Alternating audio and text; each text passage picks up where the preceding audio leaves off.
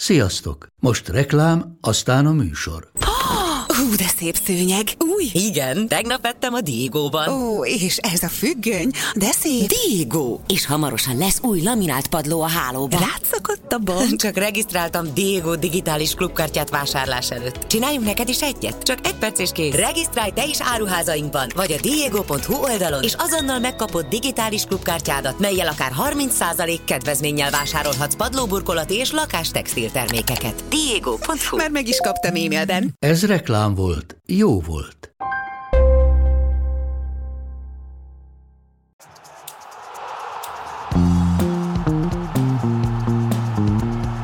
Ez a teljes terjedelem. Magyarország első futballpodcastja. És ezúttal Sós Márkot köszöntjük nagy szeretettel újra a teljes terjedelemben, bár mondjuk szerepeltél már ebben az évben, amikor a Dominik interjúval kapcsolatban kérdeztünk. És most, hogyha nem bánod, akkor nem is feltétlenül beszélünk így Dominikról, meg arról az interjúról. Szerettél volna? Nagyon szerettem volna, még egyszer sem beszéltem róla. És egyébként sokan kerestek emiatt? Kerestek, hál' Istennek, meg, meg sokszor beszélünk ugye a tévében is erről, szóval alapvetően én örülök, hogyha nem csak Dominikra beszélünk, bár van miért, éppen most talán jobb, ha másról beszélünk. De mit gondolsz arról, hogy Dominik mit gondol arról az interjúról, amiről te mit gondoltál, hogy... Szerintem lájkolta. No, de beszélünk természetesen Dominikról is, mert a hétvége egyik legfontosabb eseménye természetesen a Manchester City-Liverpool meccs volt. Mielőtt viszont elkezdenénk itt az események felgöngyelítését elkezdeni, volt ennek értelme? Nem nagyon. De mindegy, szóval mielőtt elkezdenénk itt az angol és az olasz témákat is előhozni, addig Domának hallgassuk meg a hét pillanatát. Bence az, aki itt az utolsó pillanatban nagyon köszönjük, hogy beugrott a kidőlt Ádi helyett műsorvezetősködni, és Ádinak ezúton is jobbulást kívánunk. Így igaz. Lássuk Domát, halljuk. Rendkívül balszerencsés dolog történt szombaton az Eintracht Frankfurt VfB Stuttgart Bundesliga mérkőzésen. Felix Brick játékvezető ünnepre készült, a 344. Bundesliga mérkőzését vezette, amivel utolérte Wolfgang Starkot, ami a rekordot illeti. Csak hogy a 34. percben rendkívül szerencsétlenül támasztott ki egy irányváltásnál. Megsérült, és percekig ápolták is őt. Aztán visszatért, de az első félidőt ö, is alig tudta már levezetni, ami csak azért furcsa, mert később azt mondta a Sky-nak, hogy szerinte elszakadt az előső keresztszalagja. Minden esetre a félidőben átvette a helyét a negyedik játékvezető, Patrick Schwengers, Stark pedig lehet, hogy beállította ezt a rekordot, de úgy tűnik, hogy egy ideig megdönteni nem fogja. Szerintem itt nem a rekorddöntési aspektus talán a leglényegesebb ennek a hírnek a kapcsán, bár az is nyilván, mert Felix Brück az a játékvezető, aki be kell, hogy vajon nekem végigkísérte a teljes kommentátori pályafutásomat. Nagyjából azt hiszem 2007 óta, ahogy Doma is mondta, bíráskodik, és én 2009-től kezdtem el közvetíteni nemzetközi meccseket, és azért az úgy nekem többször megfordult a fejemben, hogy ez egy iszonyatos igénybevétel a játékvezetők számára is, és sok esetben ők még kevesebb pihenőidővel dolgoznak, mint a játékosok, mert sokszor ők is ugye hétvégi bajnoki, bajnokok ligája meccs, bajnoki ritmusban vezetik a meccseket, ráadásul ugye a fontosabb nemzetközi válogatott meccseken is ők mm, bíráskodnak, nem rossz pénzért, egyébként ezt hozzá kell persze tenni, de viszonylag ehhez képest szerintem ritkák az ilyen jellegű ö, sérülések, miközben kitámasztások azért náluk is rendszeresen vannak, sprintelniük nekik is rendszeresen kell, meg iszonyatosan nagy mennyiséget kell futniuk minden egyes meccsen. Hát most inkább a Premier League játékvezetőnek volt erről külön felvétel erről, milyen felkészítésük van. Én azt gondolom, hogy emiatt bírhatják, mert azért elég kevés a kontaktjuk, hál' Istennek azért olyan kevés ülés van. Ezek a kitámasztások, ezek a gyors kitámasztások ezekből lehetnek, de azért mondjuk azért nem teljes sprintben érkeznek meg ebben. Bár a partjelzők érdekes számra, hogy ők, amikor megérkeznek az alapvonalhoz, hogy kiment el a labda, na ő rajtuk látom azt, hogy néha, hogy uff, az szerencsé volt, hogy nem szállt el a keresztalagja. Ettől függetlenül azért én maguk a játékvezetőket azért azt gondolom, hogy azért a pénzért, és ilyen elképesztő pszichológiai nyomás az, ami nekem inkább a kemény, mint a fizikai igénybevétel. Tehát az... A partjelzőknél ott még a kar is megsérül. Igen, nem? igen, igen. Bár az a mozdulatoktól. Söremelgető bicúra is segít, de alapvetően én azt gondolom, hogy inkább a, a pszichológiai nyomás az, ami elképesztő, és az azt mondja, hogy elviselhetetlen lehet. A fizikait azt gondolom, hogy lehet már bírni, főleg, hogy kevesebb pocakos bírót látunk azért a mai napokban már. Márkal egyszer fociztam kispályán, Ó, oh, igen. és ö, azt hagyjuk zárójelben, hogy miért nem ismétlődött meg azóta ez az eset. De az, hogy Ki mi a márka? Beszéljünk erről. Nem? Én ezt az árajelet kibontanám azért. Hát, annyira nem vagyok tehetséges. Maradjunk ennyiben. hát nem Megerősíted? Illet, nem illet bele a tikitakás játékmódunkba a Bence. De nagyon örültünk akkor, hogy eljött, és egy Akkor örültetek? összehoztunk. Azóta soha nem hívjátok. Az a jó, hogy én ilyen közhiedelemszerűen nyilvánvalóan a Guardiola féle sokpasszos, nagyon magas labdabirtoklásos focinak vagyok a szeretője meg a híve, és ehhez képest, amikor én focizok, akkor olyan Szíriá 1996 inkább feelingje van a, egy kicsit, igen. Hát a hosszú labdák, beindulások, ne passzolgassunk, ne próbáljuk meg kihozni a labdát. Én is Joelinton vagyok, amikor játszunk. Tehát az abszolút, abszolút az a buli. És mindig erre próbálom, még kosárlabdában is, ami egyébként no kontakt sport alapvetően, de a fiammal, amikor játszunk, akkor próbálom szoktatni őt a keményebb játékhoz. Helyes. És amikor Ádámmal egyezegyeztem, akkor raktam a könyököt. Dominik mesélt arról, hogy amikor az apukájával fociztak, akkor a kis pályán ő mennyire volt, viccelek csak, a, de hogy azért hoztam föl egyébként, mert a, akkor Márkal hát beszélgettünk a bíró teljesítményéről, és az kevésbé volt szofisztikált, mint amit most mondott a szóban forgó bírókról. Hogyha még szemétkedhetek tovább, Csóri Persze. Brückről én nekem egyetlen egy emlékem van, és ez az egyik legélesebben magam előtt lévő és a fejemben meglévő futballemlékem is. Ő neki volt ez az elhíresült esete, amikor az oldalháról egy lyuknál sikerült benézni egy gólt, és utána azt megadni. Soha életemben nem fogom elfelejteni, és hogyha meghallom a nevét, akkor kizárólag ezt szokott eszembe jutni róla. Ez egy kellemes szakma. Na Bence, te mit hoztál? Hét pillanata. Gyanánt. Én azt hiszem, hogy a misorunkat megkezdve itt a Premier League-re térnék át. Kicsit csalok, mert egy pillanatot hoztam, és a megszokott módon arra rácsatlakozva inkább egy tematikát. Én Árnácsó gólját, ahogyan azt megtanultuk, hogy hogy kell ő általa is helyesen kiejteni a nevét. Egyrészt brilliáns pillanat, és egészen fenomenális az, hogy egy 19 éves rác ilyeneket tud megcsinálni a pályán, a, a harmadik percben elkezded a mérkőzést egy ilyen mozdulattal, az, az tényleg feldolgozhatatlan, de hogy itt a szélesebb körű téma az, hogy a Manchester Unitednek van akkor a szerencsére is, és mázlia, hogy a jelenlegi idényben is, ahol azért a, az eredményektől függetlenül a mutatott játék miatt nem lehet túlságosan büszke ez a csapat, meg ez a klub, de van két olyan fiataljuk a most először Premier League-ben kezdő és a sérülése után visszatérő Kobi Maino személyében és Harnacho személyében, akik ö, szépen kiemelhetik őket itt a továbbiakban, hogy, hogy szerintem erről igazán érdemes beszélni, mert megint az van, hogy a United Akadémiának volt néhány olyan éve, amikor nem igazán tudtak Rashfordot kivéve senkit sem adni ennek a csapatnak, meg Tominét, meg ilyen Paddy McNair-eket és ehhez hasonló színvonalú futbalistákat, Mi de... amikor többes számon beszélünk egy játékról, ez, a kedvencem. Hát McNair-eket. fanhál alatt volt egy csomó olyan játékos, akinek meg se tudom nevezni a nevét, de vagy három-négy Hát olyan McNair abban srác volt, igen, volt. aki rajta kívül is megérkezett az első csapathoz. Na, hát ők azért nem képviseltek túl magas színvonalat, de Maino és Arnacho itt nagyon hosszú távon a kezdőcsapatnak az alapjait is jelenthetik. Teljesen ilyen kiejtés nácik között ülök. Ugye a Tibinek a McAllisterje, te a Hárnácsóval érkezel, óriási. És én most már Bömót mondtam a hétvégén a- az Arsenal meccsen, mert ő is kimondta a saját nevét, és Bömónak mondta, egyébként ezzel kapcsolatban... Szerintem, tehát, hogy én ezt kicsit ilyen eltartott kis újnak érzem már. De ez Nem a eltartott. bömót. Tehát, hogy Embeumo? igen, hát most Legyen már Embeumo, ha úgy írják. hát nem is az, hogy úgy írják, de a bömó, az, az hogy fogod ragozni? Bömót. Hát gyönyörűen Bömóval. Hát, Bömónak. borzasztó. Be- Bármit tudok hozzátenni, ha kell, de egyébként ez, hogyha már itt tartunk, Löblö. akkor egy, nem. Szerintem egy érdekes téma, meg egyébként sokszor félrevisz ez a dolog.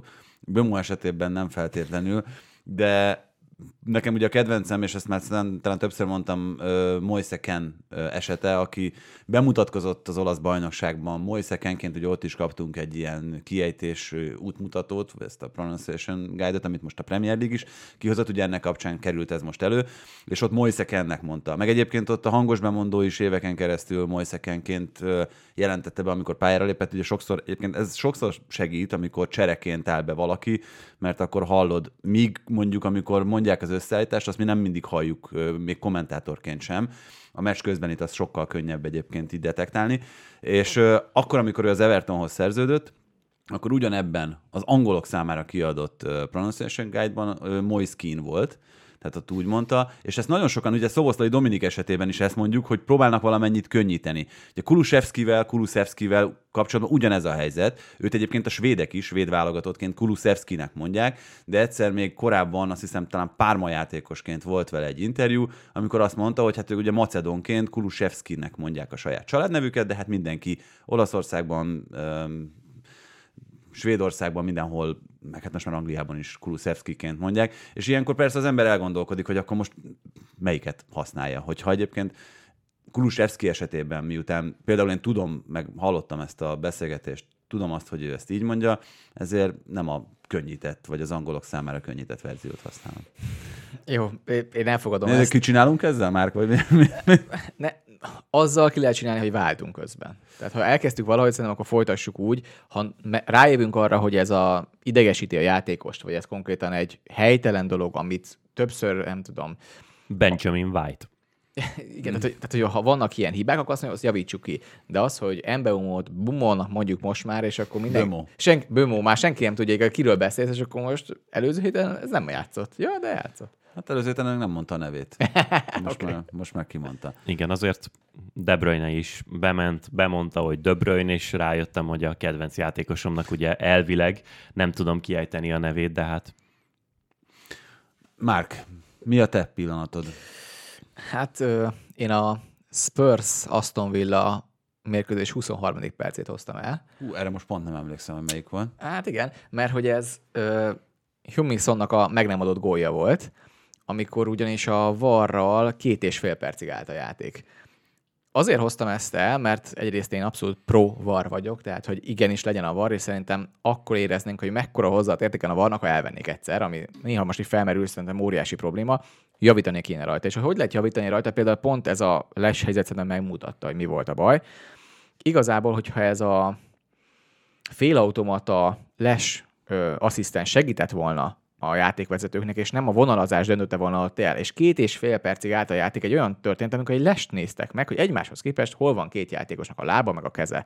És ez két és fél percig tartott, és hogy miért hozom ezt föl alapvetően, magán a stadionban én is most voltam ugye Premier League meccsen, tehát ha bárki van kint egy ilyen mérkőzésen, a VAR közbeavatkozás van, fogalmat hogy mi történik, ott ülsz, nem tudod, azt tudod, hogy mit néznek, mert egy után talán kiírják, majd örülsz, vagy nem örülsz, hogy mi történt. És inkább az, hogy a Spurs Aston Villa meccs szerintem a legszórakoztatóbb 22 perc volt, amit láttam egyelőre ebben a szezonban.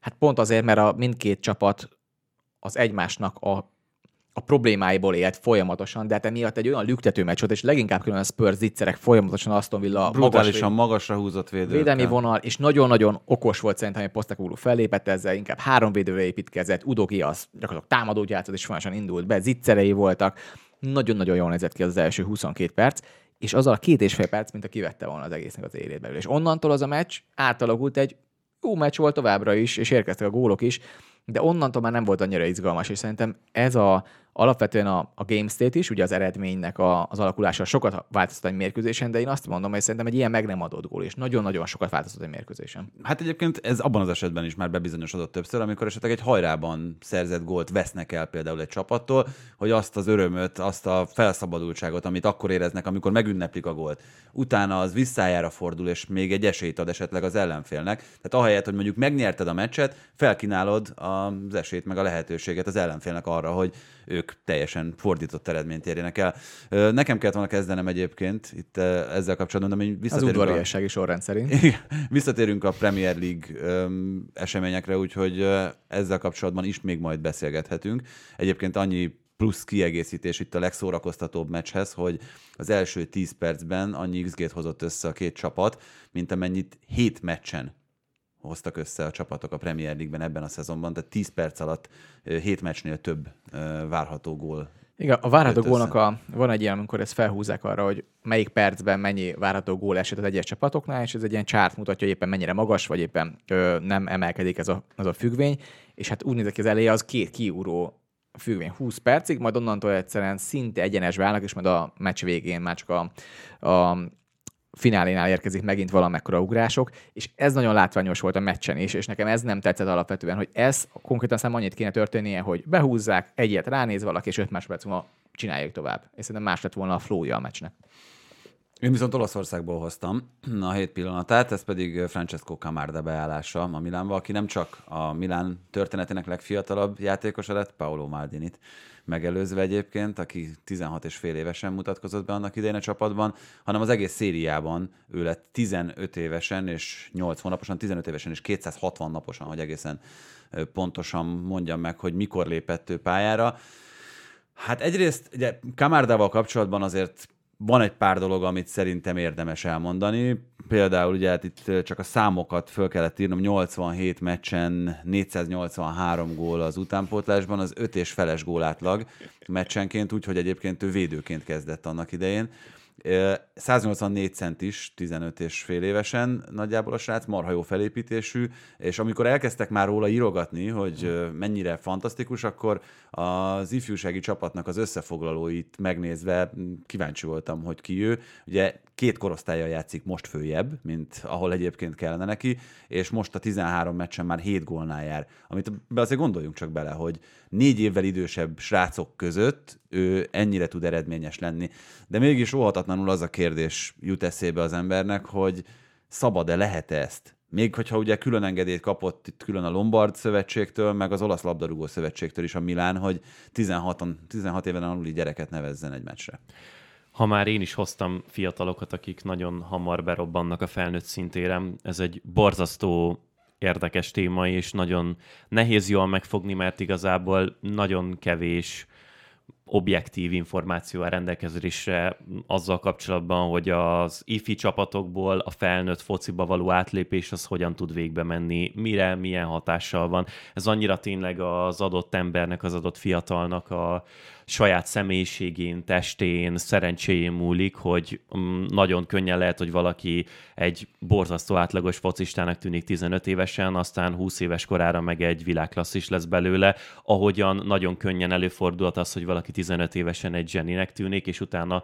igazából a legmagasabb szinten semmi sem manifestálódik ebből később. Úgyhogy nehéz megmondani, meg nyilván egyáltalán nem is lehet megmondani, hogy mi lesz belőle hosszú távon, de én mindig egy picit félek attól, amikor valaki nagyon korán, nagyon jó már, és nagyon hamar bedobják őt a felnőtt fociba, az egy sokkal kiszámíthatóbb és stabilabb fejlődési ív, amikor egyesével lépdelsz előre, és már 18-19 évesen mondjuk be lehet téged tenni a felnőtt csapatba néhány játékpercre, aztán a teljesítményednek megfelelően lassacskán be tudsz épülni, és utána rakódik rád a teher, és kapod meg azt a tapasztalatot, amivel lehet tovább menni.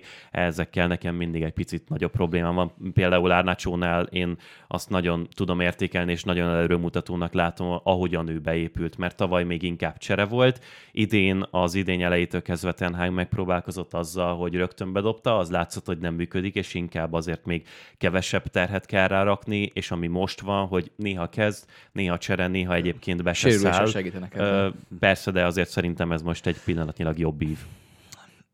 Nekem annyiban erős véleményem van erről, hogy szerintem ezt nem szabad megengedni alapvetően.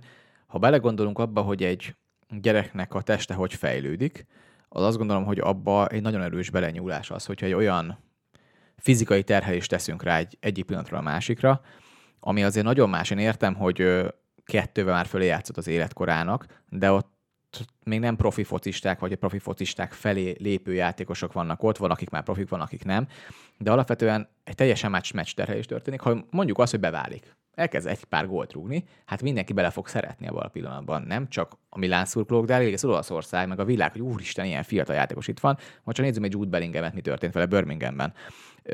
És nekem ez a nagy kérdésem, hogy amikor azt, mondjuk, azt mondják a játékosok, azt mondják a klubok, hogy túl sok a játékperc, nem szabad így terhelni a csapatokat.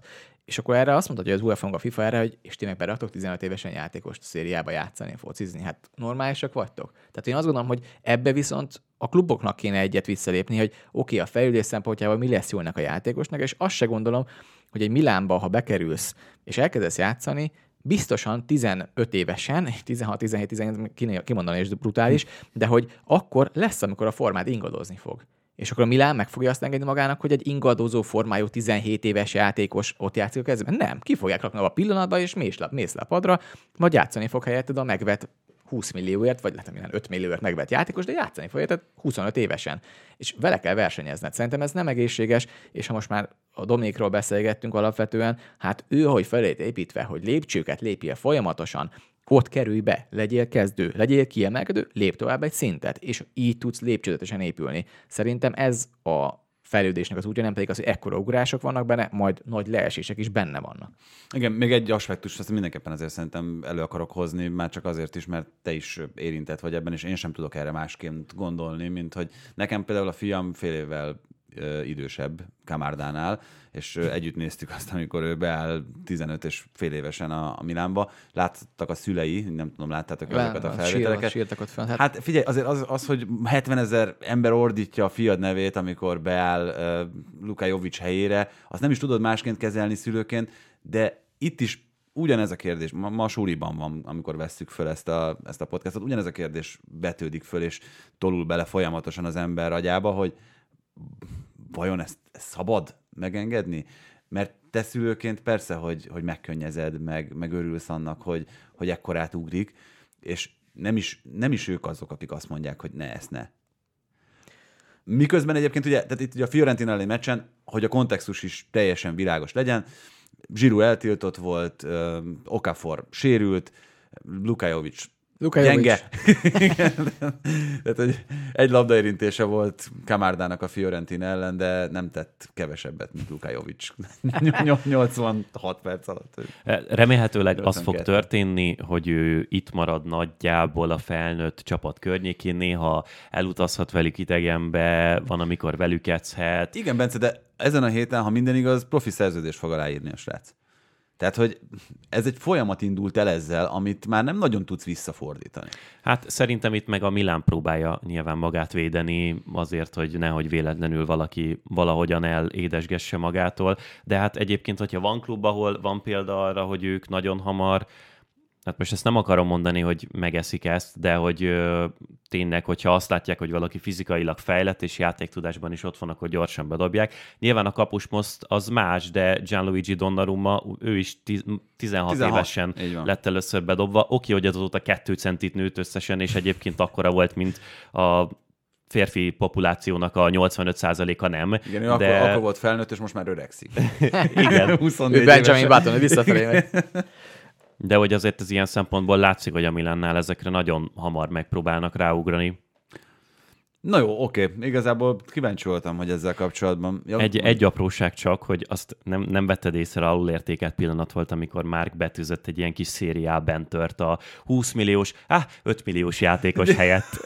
a, a Milán átigazolási politikára gondoltam, csak amint nagyon helyesnek tartok. Egyébként, na mindegy, ez is nagyon messzire vezetne, de itt a Milán átigazolási politikája is egyébként szerintem egy kicsit ebbe az irányba mutat, hogy ha van egy ennyire csillogó tehetség, meg egy ekkora csiszolatlan gyémántod, akkor ha profilban, meg minden egyéb szakmai szempont alapján azt gondolod, hogy ő odaillik ebbe a rendszerbe, akkor, és gyakorlatilag ez jött le egyébként Pioli nyilatkozataiból is, hogy igen, nekünk ez a típusú középcsatár kellett, ez a közép típusú középcsatár itt volt, és nem fogom azt megcsinálni, hogy a muszát állítom be oda mondjuk minek, vagy, vagy bárki mást, meg nem puliszikkel játszatok hamis 9 hogy most egy kicsit uh, realisztikusabb uh, képet fessünk erről, hanem itt van a fiatal srác, ő kapja meg az esélyt. És ő ugye közvetlenül a, a felnőtt csapat alatti utánpótlásból került be itt ugye az említett okok miatt. Ez mondjuk épp Júli hazudik ebben, mert hogy azért az, hogy nem találnak ilyet a piacon, ilyen típusú csatárt, az egy nettó hazugság. Nem most, hogy nem találnak, csak Értem, most ebben, ebben, a, ebben a helyzetben. Nem lehet igazolni. Igen.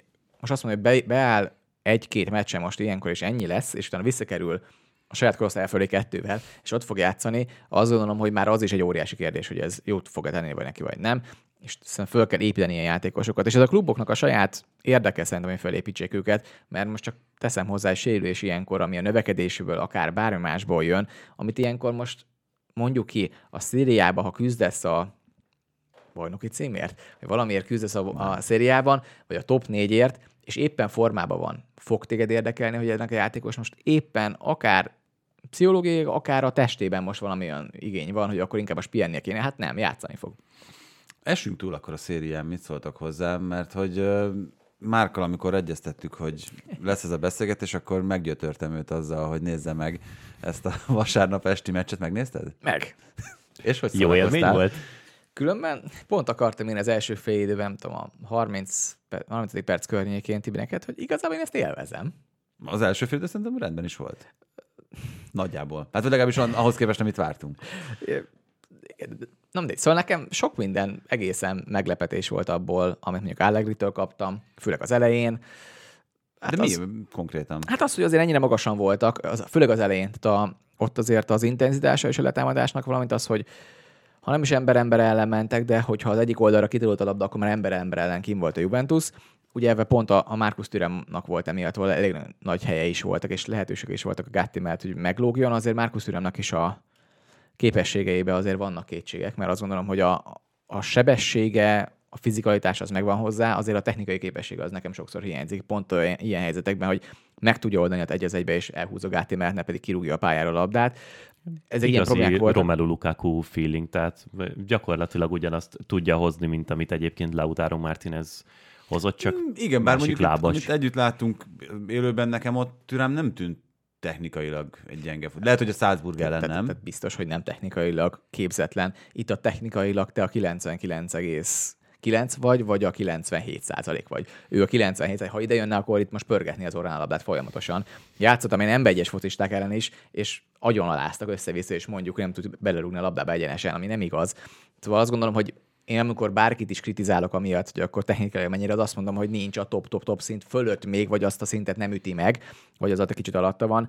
De nekem alapvetően az Inter, meg a Simona Inzaghi ezzel kiment erre a meccsre, és, és voltak gondolatai hozzá, nekem az tökre tetszett. Tehát, hogy ez egy, azért mondjuk ez a taktikai háború, meg ilyesmi, de itt voltak elképzelések, hogy hogy szeretné építkezni a Juventus, hogy az Inter, és ezzel mit akarnak csinálni. Nekem az nagyon tetszett alapvetően, hogy a, az Internek, ugye, hogy a, és azt gondolom, hogy az egész meccs azért Barelláról szólt, én azt kell, hogy mondjam, hogy azért, ha valakit az Interből én ki akarnék szedni, az Barella lenne, és valahova berakni valami egy Premier League-be, ha azt kell mondani, a nagy csapatba, egészen elképesztő a srác, hogy milyen taktikai érettsége van. Gyakorlatilag ugye az történt, hogy a három középpályás az Internél, erre két darab Juventusos középpályás jutott, aki föléphetett hozzájuk, és az volt a kérdés, hogy ő ez a három játékos, az hogy fogja manipulálni azt a két középpályást, aki fölfelé lépket hozzájuk, és leginkább Barella volt üresen. Ezért láttuk azt, hogy a szélén gyakorlatilag akár Barella húzódott ki a szélére, akár ö, hogyha Dönfries maradt vissza, akkor meg Barella futotta meg a mélységet, és a gól konkrétan ebből jött, hogy Dönfries megkapta a szélén, és Barella észrevette, hogy hoppá, én üresen állok, de engem zárnak egy passávot, lezárnak engem előtte, akkor futom a mélységet, és ott már a, a szembejövő játékosok találkoznak, hogy elpasszolta a labdát. Egyszerűen nagyon-nagyon szép volt, ahogy ő folyamatosan érzékelte, hogy hol van üres terület, hol kaphatja meg a labdát, és az Inter ezt egész végig így játszotta meg. Nekem ez alapvetően nagyon-nagyon tetszett ez a terv. De azt is el kell mondani, hogy mondjuk a, ezzel eljutottak a támadó harmadig, a támadó harmadik pedig konkrétan nem volt semmi elképzelés. És nekem az már nem tetszett, amikor feláltvédelem volt, mert Juventus kiment, ugye azt megcsinálták, hogy a két csatárra igazából három középső hátvédet hagytak. Tehát nem mentek ki ember-ember elég, hanem hátul biztosítottak, nagyjából ennyi történt. Viszont amikor mélyre érkeztek, akkor az felállt az 5-3-2, és akkor gyertek, bontsatok meg. És erre igazából azért ilyen hatalmas nagy elképzelések nem voltak, akkor már négy, véd, négy védővel építkezett az Inter, és nagyon a szélességet akarta tartani, csak öt védős támadás ellen én ezt nem egészen értem őszintén. Volt azért ott felállás olyan, hogy akkor Lautaro Martinez és Marcus Thuram is visszalép, és ott gyakorlatilag ilyen hát szinte box, nem tudom, középpályát, vagy box támadó középpályát alakítanak ki a három Juventus középpályás ellen. Szóval voltak elképzelések, de ebben nem valósult meg nagyjából semmi. És az átmeneti játéka meg nem volt eléggé intenzívenek az internek ahhoz, hogy ezt gyok, ebből zicsereket csinálják. Hát összehoztak egyes XG alattat, vagy talán egyes XG-t elérték a legvégén. 84, azt hiszem, valami ilyesmi. Igen, pont ezt akartam bocs, kérdezni egyébként, hogy hogy tetszett ez az 5-3-2, meg hogy mennyire működött a Juventusnál ez a fajta védekezési felállás, mert ezzel ugye pont Barellának hagytak olyan területeket szabadon, amiket mondjuk nem biztos, hogy, hogy érdemes szabadon hagyni.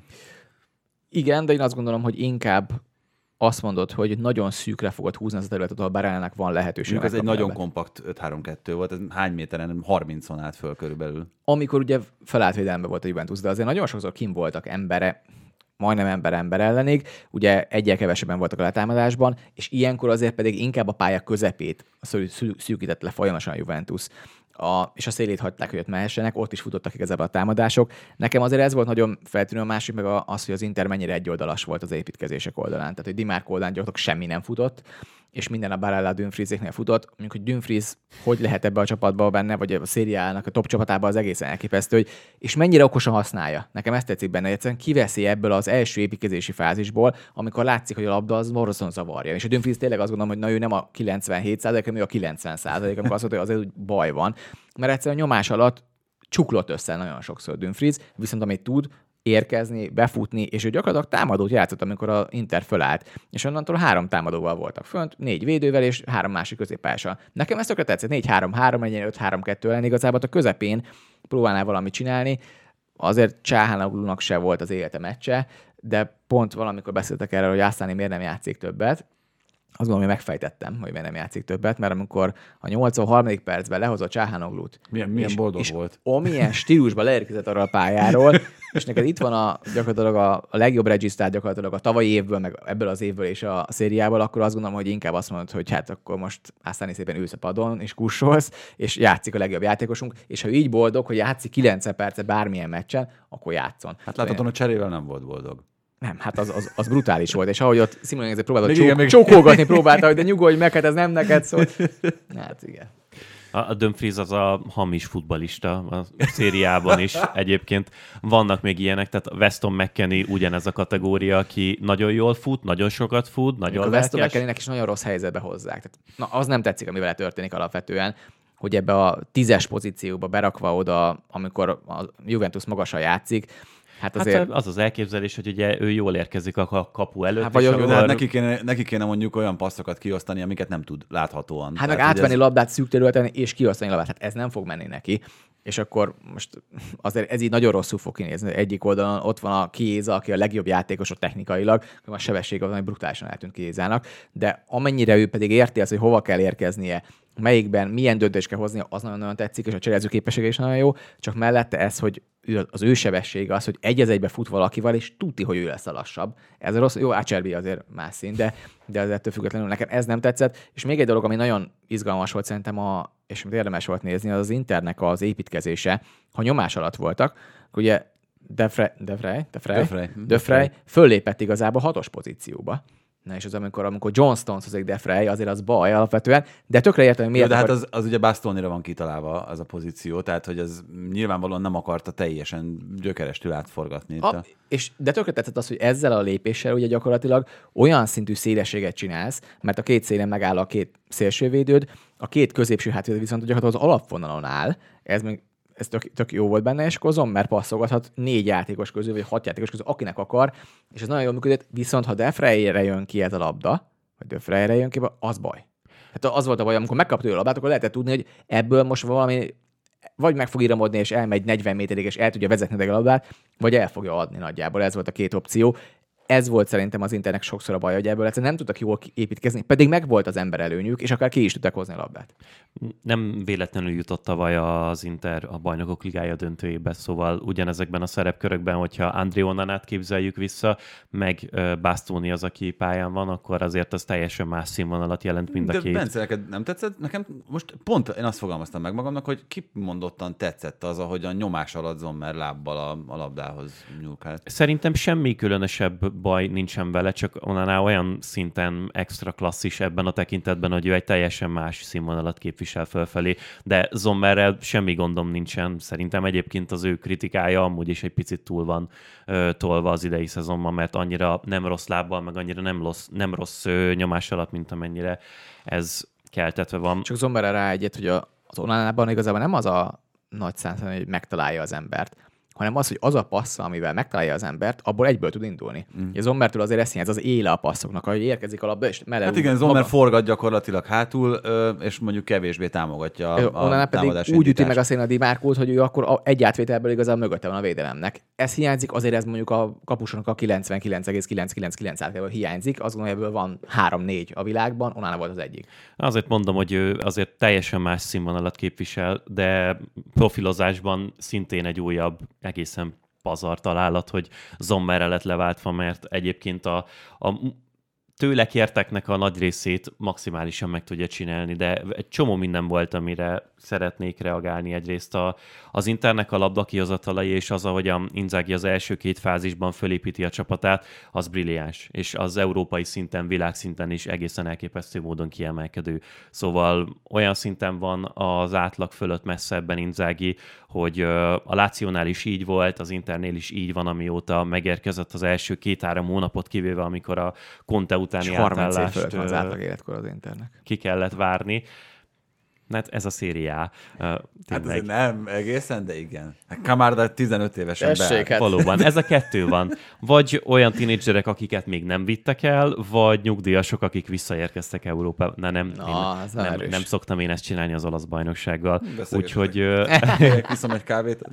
A, az Internél ugyanúgy, mint egyébként nagyon sok másik nagy csapatnál, az szokott általában a probléma lenni, nem túl meglepő módon, felállt védelmekkel szemben, még a Manchester City is szenvedni szokott, a Barcelona is, a Real Madrid is, a legnagyobb csapatok, a Bayern München is szokott a Bundesligában.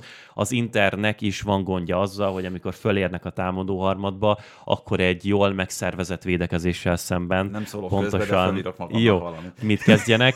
Szerintem ebben ö, nem volt meglepetés, mert tényleg ez ő nekik egy visszatérő problémájuk. Az viszont, hogy milyen százalékban, hogyan, és milyen hatékonysággal, és milyen kreativitással tudnak megérkezni a támadó harmadba, az abszolút kiemel kiemelkedő, és az ezen a meccsen is így volt. A Juventusnál pedig, mint Márk mondott, hogy ők hogy van az, hogy sokszor nagyon magasan és nagyon agresszívan kitámadnak, közben meg egyébként ugye azt gondoljuk, hogy Allegri az végigbuszazza az egész meccset. Hát ez nekik egy ilyen nagyon furcsa, de állandóan meglévő kétarcúságuk, hogy egyébként mindenki azt gondolná, hogy tényleg Allegri semmit nem gondol a fociról, és csak annyit akar, hogy betesz tíz embert a kapus elé, aztán jó napot kívánok, de hogyha a mai napig lehet találni ő neki kiemelkedő terveit és elképzeléseit a taktikájával kapcsolatban, akkor a labda nélküli játékban, és az, ahogyan ő hogyan próbálja semlegesíteni az ellenfélnek az erejét, az a mind a mai napig tényleg egészen lenyűgöző, és hogyha úgy gondolja, hogy van olyan pillanat, van olyan trigger, amire ugrani kell, és amire ki kell menniük magasan,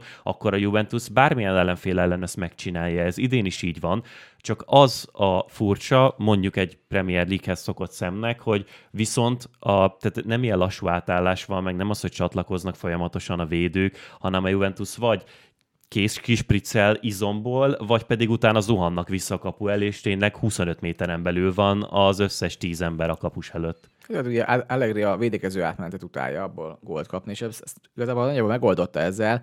Hát a kompaktság a, a megoldás, amiről már beszéltünk. Hát meg ez, hogy azért amikor magasan vannak, az lehet látni, hogy amikor mögé körül labda, akkor azért tényleg mindenki sprintben érkezik. Nekem azt értem fel a Juve ellátámadására, hogy az intenzivitás nem lehet elvenni tőlük. Főleg az első fél ott, ott intenzívek voltak, mentek és jöttek vissza, ez nem működött jól, alapvetően letámadásuk, de mondjuk azt azt nem lehet elvenni, ez mint a Newcastle, sokszor szerintem nem a legjobb struktúrába támadnak, de olyan intenzívek, most nem annyira volt intenzív Juventus, de olyan intenzívek, hogy egyszerűen azt érzed, hogy a negyedik passzra már csak odaérnek, amikor az már nem lesz annyira jó.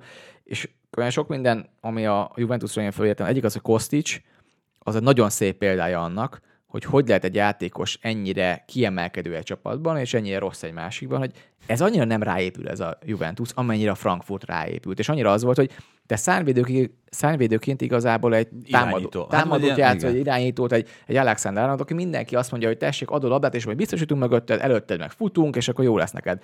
Senki nem segít Kosticsnak, Kostics pedig önmagában egy nem jó szárnyvédő És ezt ki kell mondani. Most már elég sok példa van erre, meg elég hosszú a példa Juventusnál. Ebben nem, tehát a védekezésben egész egyszerűen zavarodott nagyon sokszor, nem tudja, mit kell csinálnia. Támadáson pedig tényleg az a egyetlen eszkíje, hogy lerúgja a szélre és próbálja beadni. És külön a beadásai, ha lennének, ha félterületből lennének, ha jó helyzetből, szerintem azok jók lennének, mert a Frankfurt látok, hogy jól ad ő be alapvetően. Hát, jól rúgod. Gyakorlatilag van erre középen ember is, mert Vlahovics vagy Milik az, tehát hogy erre is lett felépítve valahol ez Igen, a csapat. Vlahovics egy félreértett játékos, teljesen szerintem. Amikor azt látjuk, hogy egy ilyen óriási nagy uh, cúla gyerek van ott Hát Ez középen. jól érkezik. Érkezni tud, de ő nem fejjel fog megverni mindenkit, és akkor folyamatosan beadogatni kell neki a labdákat. Lukaku se volt a legjobb. Persze megoldja, mert kb. 190 cent és 110 kiló, de alapvetően a Vlahovicsnak például ez a nagyon sokszor a Juventus magas, hosszú labdákat adogatott. Tehát a százaléka, az aránya, hogy mennyi hosszú labdát adtak a rövid passzokhoz képest, az elképesztően kiemelkedő az Interhez képest. És akkor szerintetek mennyi fejpárba nyert meg Vlahovics 5-ből? Egyet.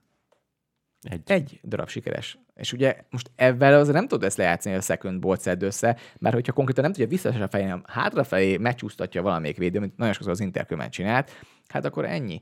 Különben meg Acerbinek pont az egyetlen egy előnyére játszol rá ezzel, hogy akkor menjen föl fejpárba, mert azt meg fogja nyerni, mert látszik, hogy úgy belekönyököl különben többször Vlahovicsba, ami látszott, hogy nem szeretnék ellen játszani, de elég hatékonyan működik. Allegri elég ritkán próbál meg rangadókat labdás játékkal megnyerni, tehát itt vagy az van, hogy annyira jól oltam ki, és annyira jól semlegesítem az ellenfél elképzeléseit, hogy abból mi hibákra kényszerítjük őt, és abból tudunk építkezni, vagy pedig bízok abban, hogy az egyéni kvalitásokat támadó harmadban Vlahovics kész, ami most is jött az első félidőben, egy pontrúgás után megoldják, egy olyan magasan De az- szerzett ugye, labda ami- után az megoldják. Nem egy egyéni, ugye ez egy, lett, ez egy technikai hiba volt Dumfries-től, nagy furcsaság, és alapvetően abból egy nagyon gyors átmenet, ami nem volt annyira gyors különben, és viszont a, és a két csatárnak az érkezés, azt ki kell emelni, mind a Vlahovicsét is, és mind a Lautaro Martinez is. Úgyhogy a Vlahovicsnál szerintem azt érdemes nézni, amikor az befejezi azt a, azt a akciót, hogy nem megy tovább, hogy tartja azt a távolságot a védőtől, hogy kaphassa ezt a vissza, vissza ö, rúgott labát, amit utána kapott a kézától, és jobb lábbal nagyon Hát, amit egyébként a. Fiorentinában láttunk tőle rohadt sokat. Ezeket de az, az, el- visszamozgásokat. Na, nagyon a- okosan igen. csinálta az, hogy ő mehetett volna befelé sprintben, de akkor igazából nem lehet megjátszani, így meg tök jól megkaphat a labdát. A másik pedig azért, egyrészt mondjuk a, az Intergon, az, hogy Rugáni kilép Barella felé, az, hát Rugáni szerintem egy, egy, egy nagyon-nagyon gyenge játékos alapvetően. Tehát labdával valami hihetetlen gyenge. Amit én, tehát Premier League-hez szokott szemben, és azért a Bormuszokat is szoktam nézni, tehát azért nem csak a világ. Lát- Lát- Látsz Lascelles-t például. Igen, tehát, tehát, hogy vannak olyan A, a dolgok. Zabárni, Zabárni mondjuk nem olyan rossz. hat, nem tudom, dimenzióval van a Rugánihoz képest hát azért na, fölfelé. azt kifejezetten ritkán láttam azért az top fociban, amikor a Rugáni, hogyha egy kicsit is necces a helyzet, akkor kibikázza a labdát. Tehát konkrétan kibikázza a labdát az oldalvonal mellett, úgyhogy ott van igazából egy passz opciója. És nézem, hogy hát, hát ez valóban biztonsági megoldás. Hát meg valószínűleg ez, ez utasítás alapján is történik sokszor. Tehát, Biztos, hogy, mondjuk nem- Rugány elég fogékony erre az utasításra, de, de elfogadom. Nem, nem egy túl mentálisan stabil fickó ő. A labdának egyetlen egy oldalán sem, és nagyon olyan szegény szituáció lassú, tehát én értem, hogy miért csinálja, tehát ez nagyon kellemetlen érzés, amikor át fognak futni, és akkor inkább elrugom. És egyébként csak ezt úgy mondom, hogy tud kontextusba helyezni, hogy szerintem az elmúlt három hónap az a Juventusos karrierének messze legkiemelkedőbb időszaka.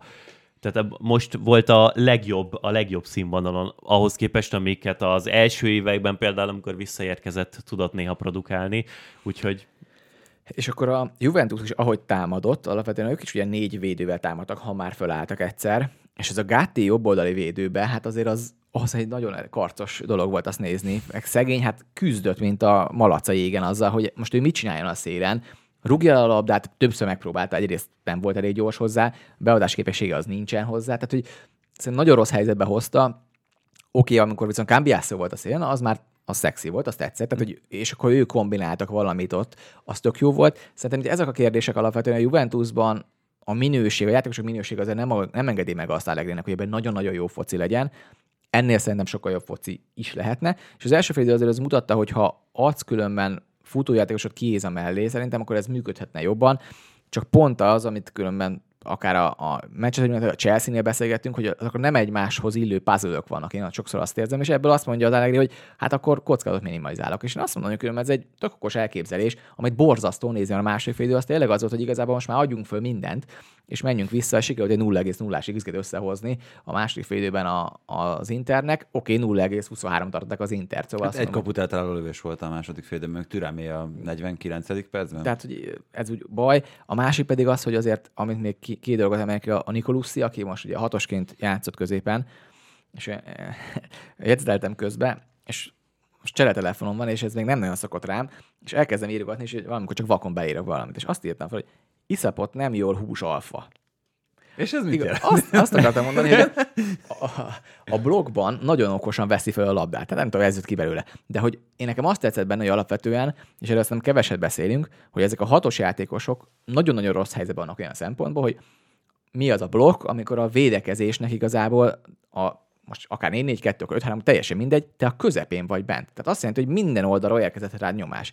És a Nikolus annyira szépen, olyan jó testpozíciókat vett fel, hogy folyamatosan nézte, hogy ki van mögötte, kérte a labdát, különben nagyon sokszor nem kapta meg rá, jó, elképesztő, hogy mennyit cipe- cipelte a labdát, hogy ott volt egy passzopció, és inkább még cipelte, majd későn adta oda a labdát, és ebben rossz mindene. hozta. Rábiónak ez mindene, hogy vigye, cipelje, fusson, mindenki lepattan róla, viszi fölfelé a kapu elé. Tehát Csak játékának, tehát, pillanatainak a 80%-a. De Nikolószóban én, én, én belelátom azt, hogy ő, ő, ő jó lesz alapvetően, és mondjuk a Lokátálét nem érzem most egyelőre, tehát hogy Lokátálét mehetnek a nyolcasba, akkor inkább mellé, és akkor Locatelli nem egy hatos. kevés, kevésbé fájna ez a Juventusnak. Én azt gondolom, hogy az, hogy a Juventus ezt most elért ezt a egy-egyet az Inter ellen, szerintem ennél több ebből a meccsben nem volt.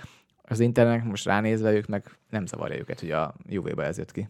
A, az, hogy Locatelli továbbra is hatosként van játszatva, ez szerintem sok, sokat szor mondom már, hogy az Allegrinek a messze legnagyobb bűncselekménye a futball ellen, és évek óta rá van kényszerítve valaki egy olyan szerepkörre, amiből nem jön ki a leginkább maximális belőle. Az Európa érzem ekkora bajnokságon. nagy problémát. Szóval a Weston McKennie sokkal nagyobb baj. Tehát a Weston McKennie annyira félreértett játékos itt. A Locatelli ezt el tudja játszani rosszabb szinten, mint ha Az a. Juventus keretének valóban nem a legelsőbb problémája, hogy Locatelli nem a legmegfelelőbb szerepkörében játszik. Csak a Van, legnagyobb van bűne. előtte három, igen.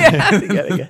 Ezt, ezt tényleg nem szeretném um, ellentmondani ennek, de az, hogy a Juventusnak milyen fiataljai állnak rendelkezésre, és az, hogy egyébként például a védelemben majd van egy Dán Hüssen nevű srácuk, aki a felkészülési időszakban is játszott, és ő például labdával sokkal jobb, és majd, hogyha egyszer Allegri őt is bedobja, akkor ezt meglátjuk. Miretti a padon ült, um, Junior is a padon ült, Zuli az, aki most kölcsönbe lett osztva a Frosinone-nek az idei szezon során. Hát ő, aki szembe jön, azt konkrétan megalázza a hetek óta. Bárki, aki tényleg a Frosinone-vel szembe jön, és elképesztő kreatívan beszél, passzol. Igen. Igen. Argentin, szóval Trash talk az megy. Igen. A... Még egy dolog, nem tudom, hogy az Internek beszélünk a pénzügyi helyzetéről. Beszéltünk egy gondolat erejéig, gondolom, akkor elolvasod ezt a kis regényt, amit um, Holkásztól összehozott. Igen, alapvetően én már régebb óta nézegetem ezt a- az interneten, hogy mi történik, és szerintem ez egy nagyon érdekes dolog, hogy hogy lehetett az, hogy annak az idején megengedték ezt, hogy létrejön az üzlet. Ugye mi történt? Egy kínai ötödik legnagyobb kínai vállalatnak a tulajdonosnak a fia igazából, aki azóta már tulajdonos lett annak a cégnek, ő vette meg ugye az Intert annak idején. Steve Chang. Igen, vagy Zhang, nem? Zhang, hát, Hát, hát csak a már kiétése. És akkor a, ö, és nekem ez a kérdésem, hogy most kiderült, hogy amikor itt mindenki perre akarja fogni, mert 300 millió adóssága, amit nem akar befizetni, és nem jelenik meg sehol, mindenki mondja, hát nincs semmi igazából a nevén, amit elvehetnénk tőle, és hát nem egészen értjük, hogy mi történik. És Hát akkor ez egy luxemburgi bejegyzésű cég, amin keresztül a, az egész akvizíció zajlott, és az a de, jó, de tehát ezt az adósságot ezt sikerült befoltozni ennek az Oak Tree-nek a kölcsönével, am- ami... láttunk a Milánál is ilyet, igen. Igen, de ami ugyan, pont azt akartam, ami ugyanoda vezethet, ami a Milánnál történt, hogy gyakorlatilag amerikai kézre kerül a csapat, Csak a hogy klub. én, én, én, nekem nem az Inter, meg engem a szériá érdekel. Ki engedte ezt a biznisz, hogy létrejön alap, először, amikor ez megtörtént, hogy egy Luxemburgon keresztül lévő full offshore cég megvegyen valamit egy olyan ember, akinek nincsen semmilyen nevén. Most én bemegyek egy bankba, és szeretnék fölvenni hitelt, de hát, jó, hát nincs fizetésem, meg nincsen lakása nevem, nincs semmi. Hát jó, de ezt nyilván, nyilván kínai, Hát látom, a kínai hogy cégek garanciát. Hát ugye ez történt, hogy hát a Bentley áll kint, meg tudjuk, hogy te vagy a fia a legnagyobb, ötödik legnagyobb kínai cégnek, és tudom, hogy ti jönni akartok ide az ériába, hát ez tök jó, hogy engedjük meg. De ezt anélkül, hogy mindenféle pénzügyi mögötte tartalmat nem vizsgáltak meg, ez egy annyira amatőr dolognak tűnik most innen. Pedig erre nagyon egyszerű a válasz, tehát igazából ki is mondtad, ez ugye akkor történt még, amikor úgy tűnt, hogy a kínai állam, vagy, vagy Kína ö, szeretne pénzt pumpálni sok másik keleti, ázsiai országhoz, vagy hatalomhoz mérten az európai fociba, és a szériá azt látta, hogy ez egy lehetőség, hogy az egyik nagy csapatunkba pénz érkezik töménytelen mennyiségben. Oké, okay, hogy ez nem így van, és egyébként ez egy borzasztó nagy kockázat, de annyira ritkán adódik ilyen lehetőség szerintem az olasz fociban az elmúlt években, hogy minden ilyen alkalommal megpróbálják ezt támogatni és segíteni. Ez az egyik része, bocs, a másik az pedig az, ami szerintem ö, nem nagyon felejthető el abban az egész helyzetben, ami az Internél előadódott. Tehát ugye ők úgy kezdték a kínaiak a működést, hogy a klubnak iszonyatos adósságai voltak, de olyanok, hogy még, még edzőknek tartoztak, játékosoknak, különböző stábtagoknak a világ minden pontján, és azt hiszem, hogy körülbelül másfél évbe telt, amíg ezeket, a, ezeket az adósságokat úgy rendezték, hogy néhányat újra tárgyalva, néhányat, de mindegyiket kifizetve.